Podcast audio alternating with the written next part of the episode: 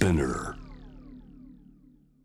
アップクロースのコーナーです。今日火曜日は私青木治がお送りをしてまいります、えー、今週のアップクロースは、えー、政治と政治家のあるべき姿を考える1週間と題しまして4日間、えー、特別企画でお送りをしています。2日目の今夜なんですけれどもまあちょっと豪華っていうかですねちょっと怖いっていうか ドキドキしながら、えー、僕もこれからあお送りするんですけれども、えー、自民党のまあ最重鎮さまざまな要職を歴任されてきた2人の OB ですね大物 OB の方にお話を伺います、えー、まずは、えー、防衛庁長官副総裁などを、えー、歴任された山崎拓さんそれからもう一人は亀井静香さんですね、えー、まず前半は山崎拓さんに電話をつなぎます、えー、山崎さんこんばんはこんばんは。よろしくお願いいたします。よろしくお願いします。えー、もう山崎さんの紹介は必要ないと思うんですけれども、まあ一応、えー、1972年に衆議院議員初当選されて、まあ防衛庁長官、建設大臣、自民党幹事長、自民党副総裁とまあそうそうたる経歴をお持ちなんですけれども、今も政界には影響力を持っていらっしゃると思うんですが。いろいろ伺いたいんですけれども山崎さん今回のその安倍さんのまあ辞任表明っていうのを受けて、まあ、安倍政権ってものを山崎さん自身どういうふうにこう捉えてらっしゃいますか改めて。安倍政権はあのアベノミクスと呼ばれる金融政策でね、うん、あの株価を上げる等の経済効果というのを出しましたけど、うん、まあそれ以外は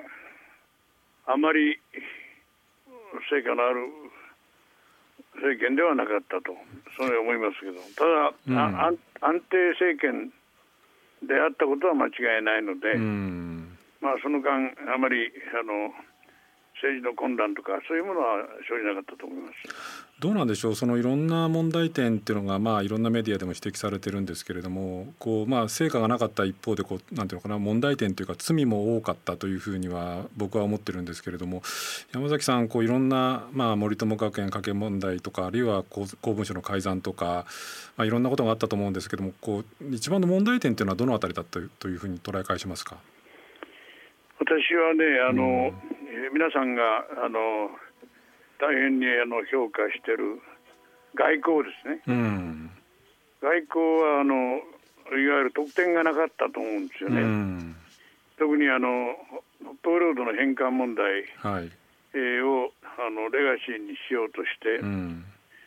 懸命にあの取り組まれたと思います、はい、27回もプーチンと直接会談されてね、その結果逆にあのポイロの問題難しくしたというか、うん、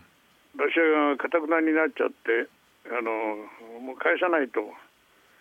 憲法にも書くような状況になってきてるので、うん、これはもう結果としては得点どころか失点になったと思います。これから本人が一番強調してた拉致問題の解決ですね、うん、これをあの安倍外交の一丁目一番地に据えておったんですが、はい、これがまあ1ミリも動かなかったですね。で時間がいたずらに経過してどうですか、これあの、一層難しくしたんじゃないですか、これも。あの今、2つ出されました、まず1つはだから、えー、北方領土をめぐるその日露の外交ですけれども、これ、うん、今まではそのいろんなこう方々だったりとか、政権によって多少の温度差はあったんだけれども、基本的には4党を返してくれと、まあ、その中で2党先行とか、あるいは4党一括だとかっていうような意見もあったんですけれども、まあ、安倍さんは2党っていうことで言って結局それもダメでむしろだから大きくこう日本の政府の立場これを後退させてしまったっていうふうにももちろん言えるわけですよね。そうです。4党一括返還ってやつは、うん、あのやめちゃったからね、うん、うん、だからもう2党しか残ってないんですよ。ここれはねどなぜこういうことになったというふうに山崎さんその外交にもお詳しい思いますか？そのある種2党をその返還をさせるんだということでこうロシア側とまあ妥協するっていうかこう決着をつけるっていうのはある種現実的なっていうかですねまあこうもしかしたら可能かっていう現実的な線だったとも言えなくはないと思うんですけどもこれがうまくいかなかったっていうのはどういうことだと思います？いややっぱりあのロシア側があの非常に、えー、タフな外交をやったと思いますね。あの暗い負けしたと思います、プーチンに。なるほど。えー、うん格がちょっと違ったと。そうですね、うん、あのしたたかなあの外交力というか政治力交渉力を持ったプーチンを相手にやったもんだからしっかり振り回されるだけであの結果を急ぎすぎたんじゃないですか成果を。なるほどね。えー、あの官邸主導のこう外交つまり官邸でなんかこう決めてそれにこう外務外交官たちがなんかこうなんか引きずり回されるっていうか混乱をしただけっていうような見方もあるようなんですけどこのあたりどうですか？いや外交はですね、うん、あの外務省の伝統的なあの方針があって、うん、それで一歩も動かなかったことは事実なので。うんそれを安倍さんが俺の力であの変えてみせるという意気込んだと思いますね、それと自分のやっぱりレガシーとして残したいという気持ちが強かったんじゃないですか。なるほど、えー、だから拉致問題もそうですけど、うん、あの外務省が出すところなかったことは事実なので、うん、それであの俺が直接やるという意気込んでやったんだけど、仕事を見つかされたというか。プーチンにしろ金正恩にしろですね、うん、えー、ほとんど相手としては、えー、したたかな相手に出すところはなかったというのが事実じゃないですかね。まあ、だから日本国内では一強だっていうような形でなんかまあある種まあおごり高ぶったようなところもあったんだけれどもまあ少し外交の面ではこう実態というかですね要するにもう位負けしてて動かなかったとこういうことですね。それからあの、まあ、国内の政治、まあ、先ほど僕森友とか加計学園とか公文書の改ざんとか申し上げましたけれどもその、まあ、官僚と政治っていうもののありようっていうものがこうよかれあしかれというか、まあ、問題も含めてすごく変わった。このことについてこう山崎さんはどんなふうに今総括されますか？いやこれはねあの、えー、内閣人事局なるものを置いてですね、うん結局、国会議員だけではなくてあの官僚もねいわゆる忖度政治になってしまったと、うん、ひらめ現象になったと、うん、いうことじゃないですか。うん。これだけどそう考えると山崎さん結構厳しいですけど例えばじゃ100点満点で合格点を70点ぐらいだとしたらやっぱり安倍政権は合格点にはいってない。まああのこの間ですね、うん、自民党政権が安定したという意味においては、その特典は認めてあげていいと思うんですね。だからたまたまあの野党の力量が不足しててね、うん、えー、こうこうなったという面もありますけども、うん、まあそんな意味で、えー、まあ70点でいいじゃないですか。70点ですか。えー、だいぶ今なんかちょっと甘くつけたような気もしますけど、まあそれはともかくとしてあの、僕もう一つずっと問題点をもあの問題意識を持っているのがね、これあの、山崎さんはまあいわゆる叩き上げの政治家ですよね。つまり世襲ではないと。で今自民党、まあ、これからお話しするそのこう次期政権も菅さんを除くともうほとんどまあ世襲になっちゃってるって。この世襲についてあの山崎さんこれ、まあ、安倍政権というのはエリート主義でも草の根でもなくて世襲政治なんだ世襲主義なんだというふうにコメントされたことがあったようなんですけれどもこの問題点どんなふうにお考えになります？そうですねあの政治ではあの知名度っていうのはすごく物言う世界なので、うん、例えば小泉進次郎君のようにですね、うん、小泉、えー、純一郎の知名度ですね、うん、えー、それに相当あの幸いしているところがあると思うんですね。うん、えー、それ以外にも安倍晋三そのものもそうだし、うん、あの今の候補者の岸田さんも石破さんもまああの世襲の人脈を持ってるんですけど、うん、その中では比較的あの強くないんじゃないですか？その世襲の面での強さっていうのは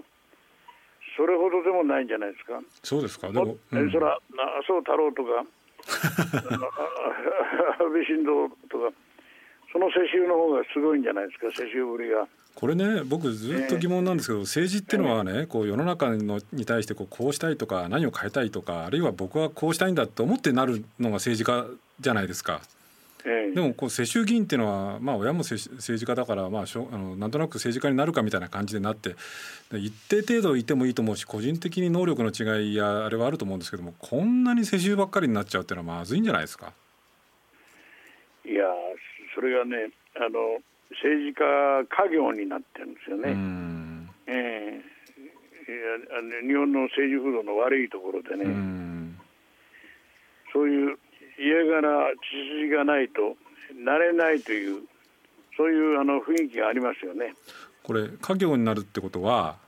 普通、えー、儲かんなかったりとかその嫌な仕事だったら家業息子に継がせないとかそうなるわけじゃないですか。えー、これやっぱり家業ってことはやっぱ政治家っていうのは美味しい商売ってことですか？まあ、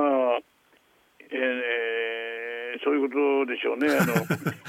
まあ、なかなか難しいところであるが。うんあの権力志向型の人がなる世界なので、うん、そういう意味では、まあ、そういう方々の血筋の人ですから、うん、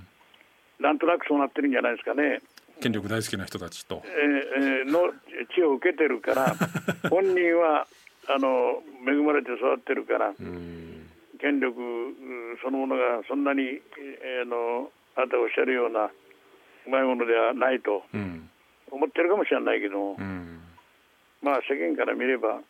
あのやっぱり権力はポストの属性ですから、うん、そういう意味であの国会議員というポストが与えられるということさらにそれがあの大臣ポストも与えられるということそれに権力が自動的にくっついてくるんで、うん、そういうその世界に馴染んでしまってるんじゃないですかねその家紋そのものが。やめられないと。でこれ、まあ、そういう意味で言うと今度菅さんがまあどうも自民党内のこう支持が雪崩を打って菅さんに傾いていて、まあ、菅政権ということにどうもなる可能性が高いんですけれども、まあ、菅さんというのは叩き上げで。その菅さんに対する評価それからこのポスト安倍を決めるその自民党のこう内部の雰囲気なんか派閥がまた復活してんじゃないかなっていう声もありますけどこのあたり山崎さんどんなふうにお考えですか？ですからねあの菅さんが継承することをよくも認めたなと思って感心してるんですよ。もちろんそのそのこの構造を作ったの総裁選に極めて有利な構造を作ったのはあの二階さんとか森山さんなんですけど、幹事長と国対委員長ですね、えー、が作ったことは常に言われてるがその通りだと思うんですけど、それをあのいわゆる名門主義の連中がね、よくそれを認めたなと。なるほど。名門の中ではやっぱり岸田ですよね、うん、彼はあの一番好むタイプは。だけど、それをあの、まあ、潰してまでね、パッと菅さんを認めたということは、ちょっと意外な感じがするんですが、うん、そのこと自体はあの、あなたのおっしゃる世襲でないという意味において、うん、いいことだと思いますよ。ただあれでしょ？要するにこう安倍政権の問題点がこれで噴出しちゃっても困るしみんなやっぱり権力大好きだからここは勝ち馬にわわっと乗ってったっていうこういうことじゃないんですか？あの勝ち馬に乗ったことは間違いないです。うん。っていうことは勝ち馬になったからこういうことになったわけで。っていうことはあんまりあれですか？あの山崎さんとしてもあんまりこう期待できない。それともこう雰囲気がガラッと変わって政治が変わっていくっていう可能性はありますか？それはあると思いますね。あの極度の安定期が続きましたけれども、うん、あの権力闘争のない時期が過ぎましたけど、これからはあの権力闘争の時代にまた入ると思いますね。そうですか。じゃあしばらくは長期安定なんていう状況じゃなくて、菅さんあるいは今度派閥を含めていろいろ再当てが始まってくるとそういうことそれは国民が決めることでね、うん、これからあの菅政治になるわけですが、たまたまあのコロナの問題があり。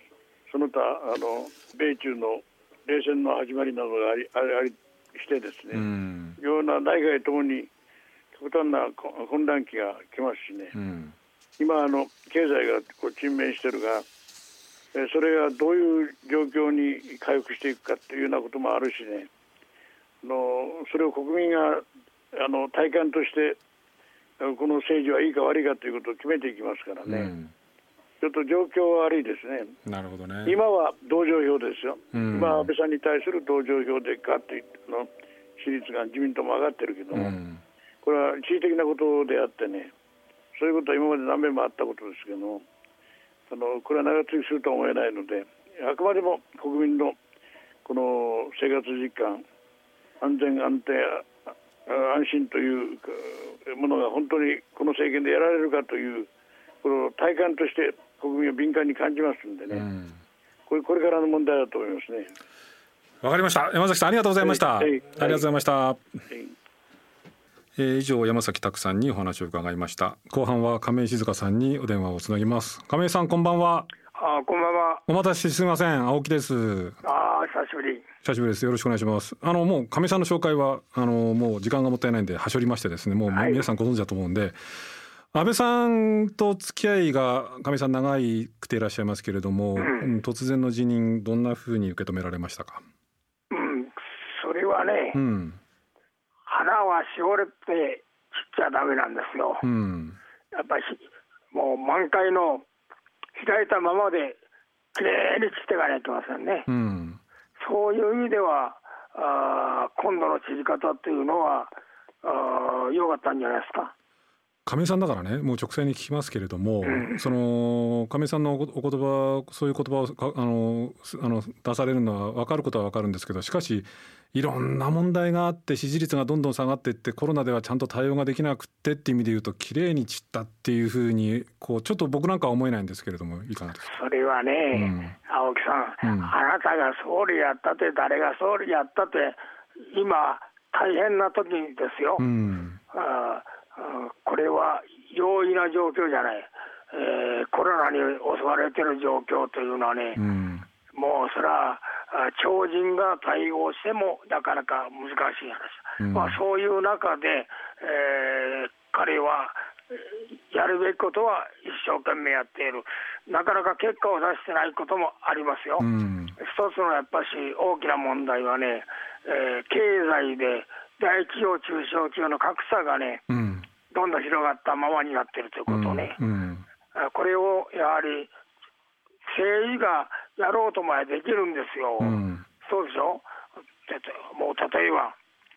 国債をどんどん発行して、それを日銀に現金化させて、ね、その金を中小零細企業等にね、どんどん貸すんじゃなくて、ぶち込むんですよ。うんうん、そういうことはいくらでもやれる。うん。それをやってません。あの今格差っていう話出されたのであえてその話順番変えて聞くんですけれど、あの格差とか貧困とか、まあ、安倍さんの経済路線っていうのは、まあ、ある種金融緩和してそのお金持ちが潤えばあるいは大企業が潤えばトリクルダウンするんだみたいな、まあ、そういう雑白に言うとそういう路線だったと思うんですけれど。こういうのってねなんかこう世襲的なこう発想っていうかなんかあんまり本当の庶民のこう苦しさをまあこれは安倍さんのせいじゃないんだけれど安倍さんご存知ないと、こういう気もするんですけどいかがですか、まあ彼はね私も長い付き合いですけどナイスガイなんですよ、うん、人の心が気持ちがわからない男じゃない、うん、しかしねやはり彼はあ金のさじ銀のさじで、えー、育った男ですから、うん、あの本土神帝庶民の苦しみみたいなものがあ体に染みて分かってるかと言われるとね、うん、えー、これはなかなか難しい、うん、まあそういう点、今度の菅がね、うん、えー、あいつは秋田からの出稼ぎ人ですから、うん、えー、そういうことの、苦しさ、そういうの分かったあ総理が出てくるわけですけども、問題はそれが本当にそういう立場での政治をやれるかどうかというのはまたこれは残念ながら別な話なんですよ。田中角さんもね、越後のからあ上がってきたんだけども、必ずしも庶民の政治というよりも金で勝負するという金権的な方向に一部いった面もありますね。だから難しいね政治は、うん、この菅さんの話ちょっとまた後で伺うんですけれどもこの、まあ、菅さんがどうもなりそうなんですけれどもその他は石破さんにせよ岸田さんにせよあるいはその他の候補者にせよ他にのそのこう名前が出た人たちにせよも全員世襲じゃないですか。こういうふうになった自民党っていうのをあるいはこう日本の政治っていうのを、まあ叩き上げの亀井さんはどんなふうに捉えてます？私私はね、世襲だからいいとか悪いことじゃない、うん、ね、逆に世襲の人たちはね、うん、門前の小僧でね、うん、色あの命を知ってるんですよ、ね、あの最初から勉強しなくても、そういう強みはあるんですね、あの私みたいな戦いでの人間と違って、そういう意味で政治家としての政治をやる上において、入り口での手間は省ける、しかし逆に言うと、もう末端の庶民の気持ちをきちんと抑えてやるということにかける危険性もあるということだと思いますね。うん。これ、まあ、いろんな安倍政権の問題点あったんですけれども、まあ、これ、一強って言われてですね、まあ、野党が弱いっていうのは、これ、最大の罪なんですけれども、選挙制度のせいもあって、これ、自民党内のこの派閥とかの力もよかれ足から弱まって、なんかこう、活力が失われたっていうか、まあ、今回もだから、もう菅さんに一気に流れちゃったわけですよね。こういうその自民党の変質っていうのは感じませんか？これは一つはあなたが言ったよね、うん、小選挙区の一つは制度のせいがありますね、うん、あの党本部で決めた候補者が一人で野党と戦うわけですから、うん、楽ちん楽ちんの戦いになっちゃうんですよ、どうしても。だからかつてのように自民党同士が派閥の代表としてそれぞれの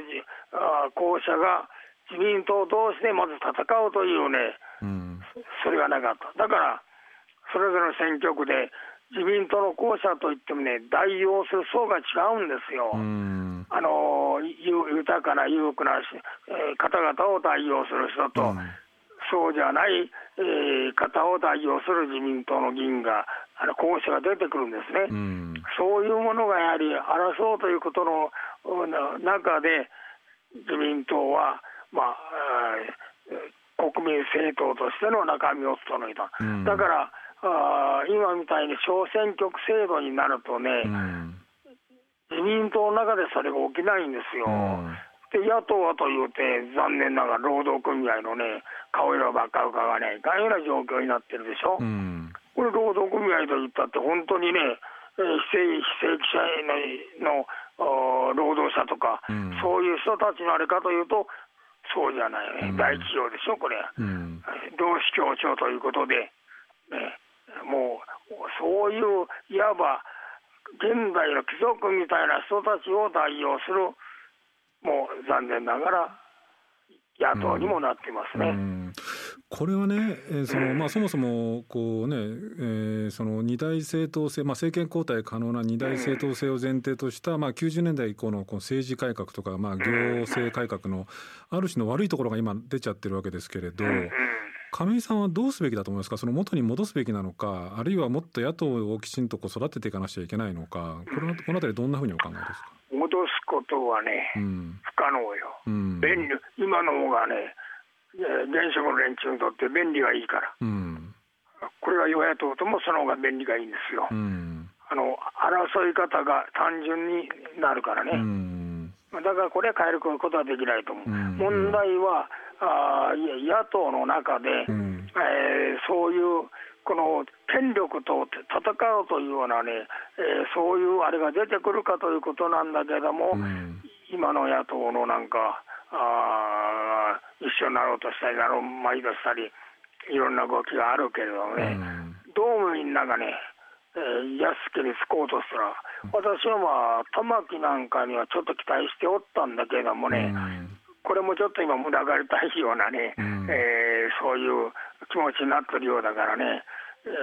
ー、ちょっと残念ですね。それでいうとね、亀井さんにだからもうこう伺いたいんですけれども、そのかつて亀井さんたちのね、まあ、権力に対する執着って言ったらちょっと失礼ですけれども、だって社会党と一緒に政権を作ろうなんて発想するっていうのはこれはむしろ権力の座にいないとやりたいことができないっていう、まあ、ある種の執念だったわけでしょ？これはね簡単よ、うん、村山さんとね、うん、村山さんと、うん、あの政策はあなたが日の丸君が安保反対あなた方とこっちは無反対だと、だけどね、権力をつなんでこんな政策が違うみたいなことをねお互い言い合ったってしょうがねえだろう な村山さんではやっぱね分かんない。そうだよ亀さんと、まず権力をもぎ取ろうよと。これで始まったんですよ。まあそんな理屈を言ってね、じゃあこう明日見たところで権力が取れない。そうじゃなくてもうもぎろもうとにかく相手にね食らいついてそれをやるというあれが今のね野党にはないね、それそれがだから今の一番野党に必要なものですか？必要なもんだ。権力をもぎ取る、うん、なんか悪いことみたいに考えちゃうのきれい事考え だけど政治その政治がまさに権力闘争ですよ、うん、その本質をね放っておいて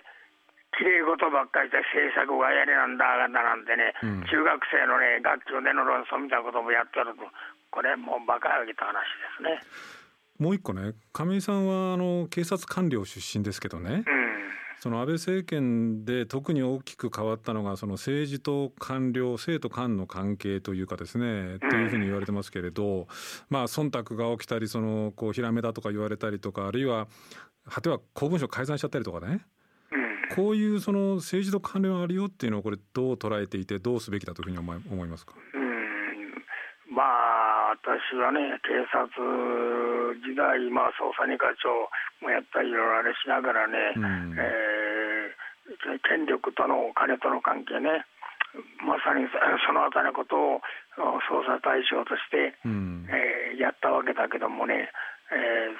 それはね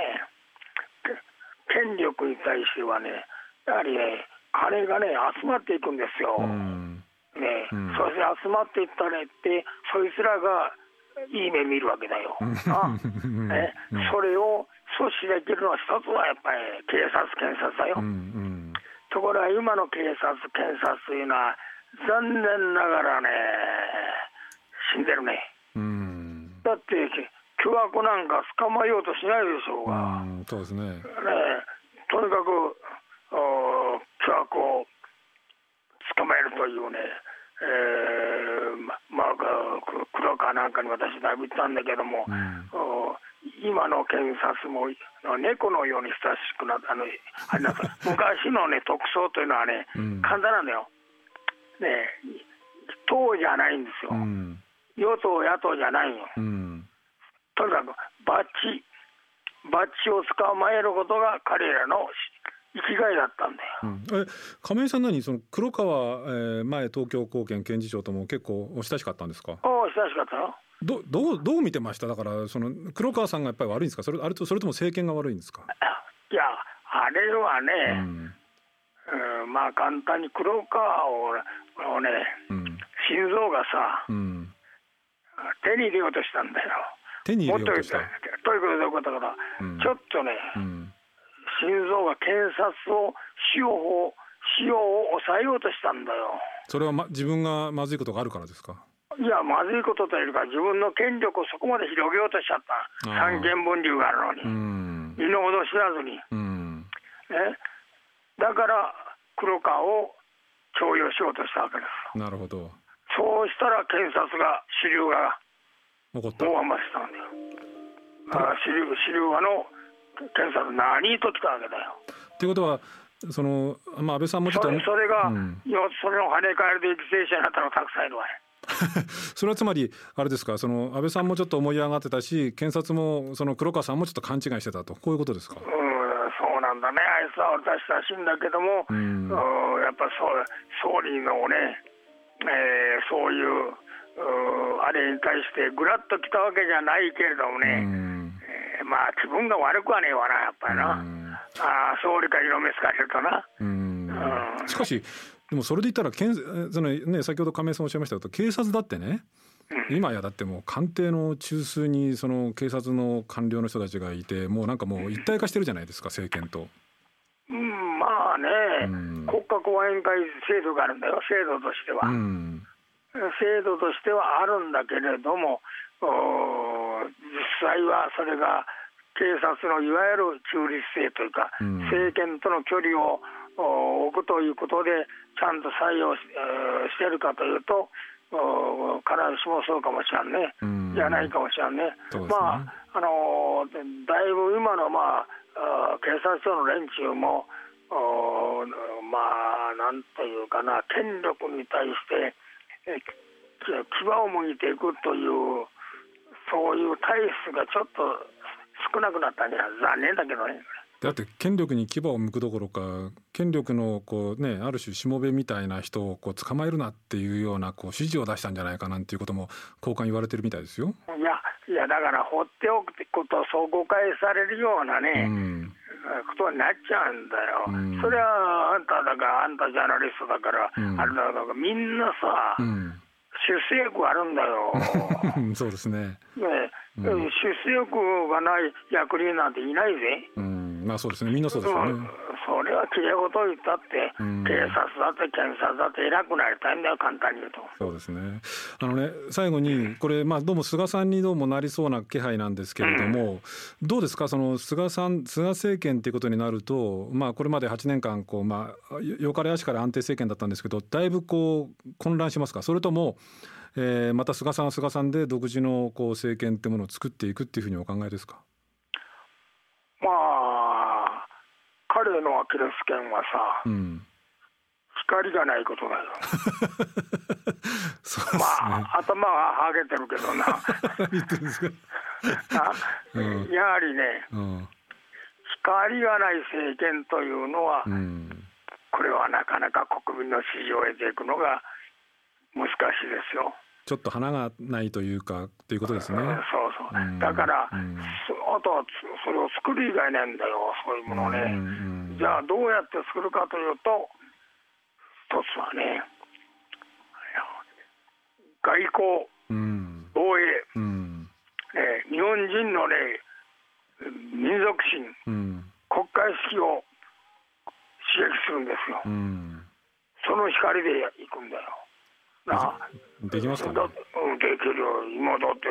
そんなもんあれなら尖閣列島だってそうでしょ、うん。ね、これを実行し合いね海上保安庁の下根出しやったらどうですか、うん、思い切って。なるほど。でもそうしたらそうしたら中国と摩擦を起こすでしょ？なんかそうそうナショナリズムばっかりなんか高揚してなんかそれも不健全な感じしませんか？何があんのよ。あんた日本人でも何が不健全だよ。世界中どの国だってさ、うん、愛国心というのは基本になってんだよ。その上で外国と仲良くするということなんです、うん、コスモポリタンみたいなねそれあるはずがない わかりました。あの亀井さんありがとうございました。やなんだあんたやっつけてやるかと思ったらもう切るのかい。い やそろそろやっつけられそうだからなと思って もう時間になっちゃったんです。はい、終わりにします、ねはいはい、ありがとうございました。はい、どうもありがとうございました。えー、青木治です、えー、今夜のアップクロースは皆さんいかがお聞きになったでしょうか。ド演歌の世界？でしたよね。あの JWEB らしいのかななんて言われたりあんまりまあ僕も気にしてないんですけれども山崎拓さんそれから亀井静香さんの話、えー、伺いました。あの今日その前のところで、えー、僕申し上げましたよねあのかつての政治家に政治的な立場は違っても共通するものっていう話で戦争体験に基づく、まあ、反戦とか平和の意識歴史観それからまあ権力っていうものを振るう際のまあこう権力感というかですね権力に対する恐れみたいなものを持っていると。それからまあ土着意識、まあ、た叩き上げの方々に共通する土着意識とかっていうようなものもあるし多数派だからといって何でもしてもいいってことではなくて野党とか少数者それからメディアとかジャーナリズムに対する一定の敬意みたいなものがあるっていうふうに申し上げましたけれどもちょっと今日お話を終わってもう一つ二つ思ったのは何て言うんでしょうかね愛嬌っていうんですか。あのまあ余裕というか懐の深さっていうかまあ僕のような政治的な立場とかっていうものに異なるものにと向き合う際の幅というかですねこういうものがあるなまあだから愛嬌って一言で言っちゃうとちょっと雑すぎるかもしれませんけれどもあの最後ね亀井さんが「お前のことなんかやっつけてやろうと思ったのに」とか言いながら笑って電話を切るというようなああいうそのまあ愛嬌余裕みたいなものも感じましたよね。あのかつての政治ってものが良かった全て良かったなんてことはみじんも思わないですしかつての政治いろんな問題があって今に至っているわけなんですけれどもしかしかつての政治が持っていたそういうこう良さというかですね引き継ぐべきものっていうのは本来大事にしなくちゃいけない、えー、今からでも遅くはないっていうような気がしますよね。つまり今日お話をしたいろいろこう失われたものっていうものを取り戻す作業っていうのも可能な限りひょっとすればこれからのまあ政権が変わりますけれども日本政治に必要なものなのかなというようなことも感じるアップクローズでした。疲れましたけれども皆さんはいかがだったでしょうか？